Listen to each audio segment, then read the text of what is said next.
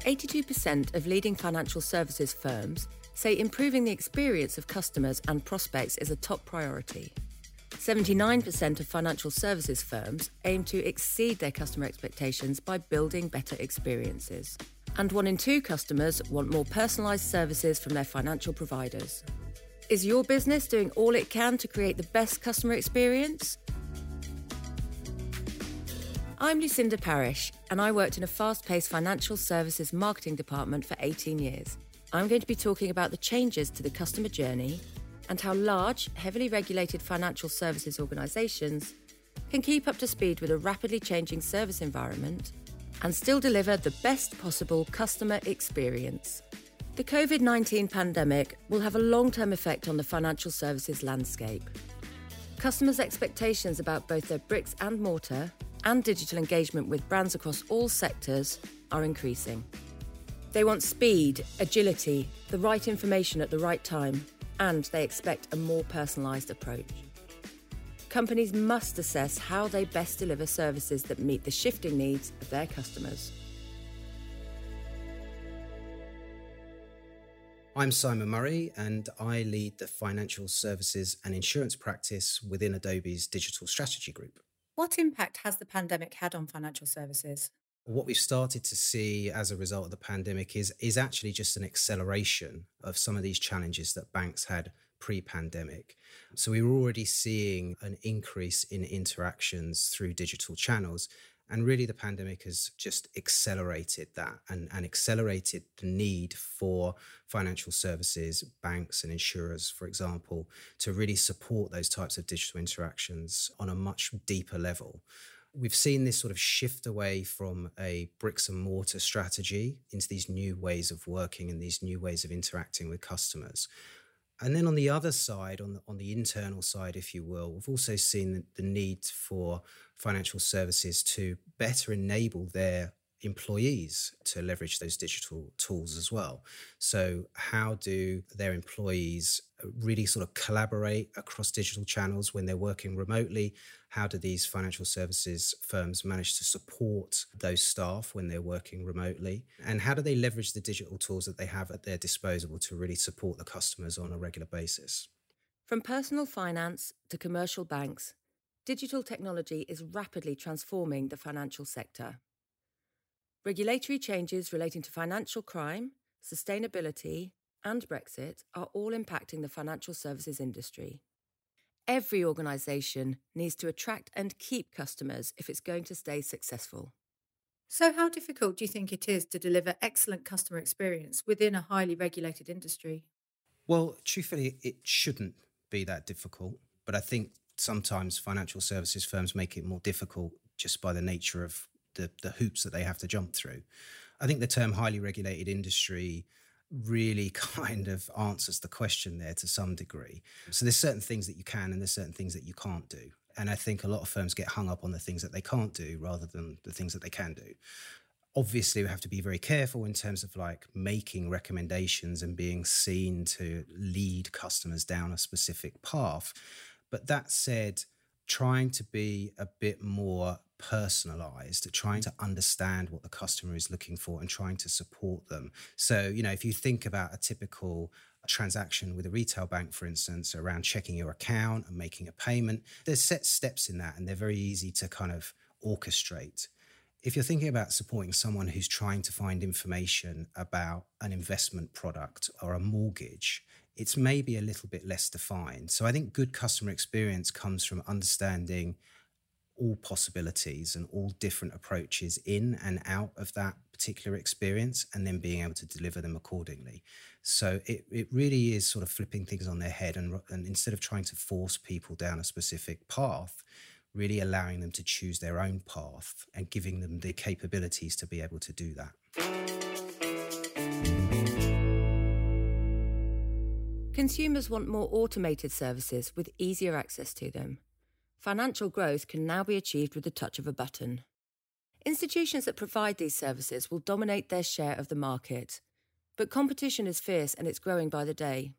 Not all existing banks, lenders, and fintech vendors will survive in their current form.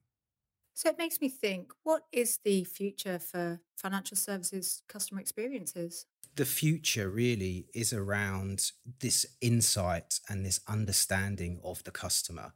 There's a tremendous focus around data. And I think that brings challenges as a result. There's also a willingness for customers to share data, right? There's a value exchange going on here. So I'm willing to give up certain preferences or certain specific parts of personal information. But the understanding is that I, I will get something back as a result of that. So I think the future really is built on that foundation of data. And what the customer gets out of that will be a more personalized, supportive experience. And I think the challenge here is around building a kind of structure that allows you as the financial service provider to understand those different pieces of data and then be able to act upon it and act upon it in a time that's meaningful for that customer. So it sounds like there's a lot of customer concerns that financial services organizations need to overcome. Yeah, I mean, I think fundamentally, this is a trust business, right? If you're going to trust a financial institution with your money, you want to make sure that they're taking care of it in the right way. We need to be mindful of fraud. We need to be mindful of keeping customers' data safe and using it in a meaningful fashion. You know, I've spoken about using data, but I think you have to be pragmatic about how you use that data. Do you really need all of it, or do you only need some of it in order to do whatever it is that you need to do to service that customer? And I think customers obviously have certain preconceived expectations around privacy, around security. And I think we, are in a better place for that just generally with, with regulation, uh, with, with things like GDPR and other regulations, you know, not just in EMEA, but across the world. And that's a good thing, right? Privacy and security, you know, is a good thing. But I think, you know, banks have to be, and, and financial services institutions just more generally, have to really kind of be on top of that because that's fundamental to, to the business of trust and being a financial institution of preference.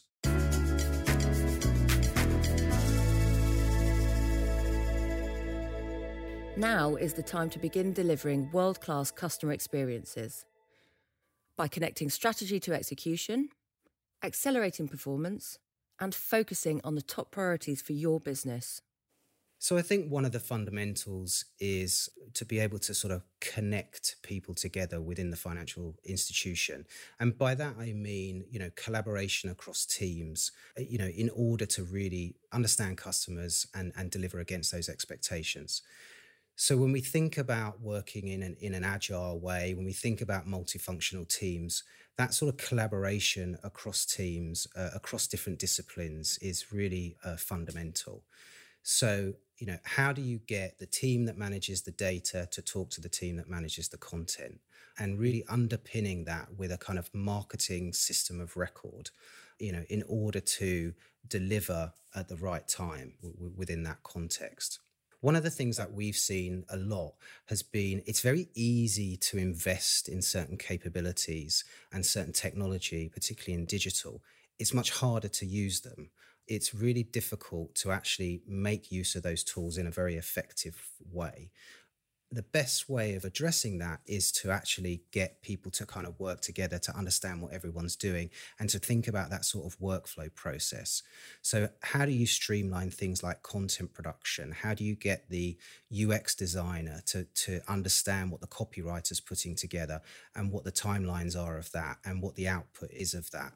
That sort of connective tissue of, of bringing all those sort of disparate groups together really helps not just enable those teams, but helps kind of speed up things like efficiency, time to market, and, and really kind of helps you keep ahead of the curve. Because, you know, fundamentally, if you're trying to listen to the needs of your customers, you need to be able to react very, very quickly.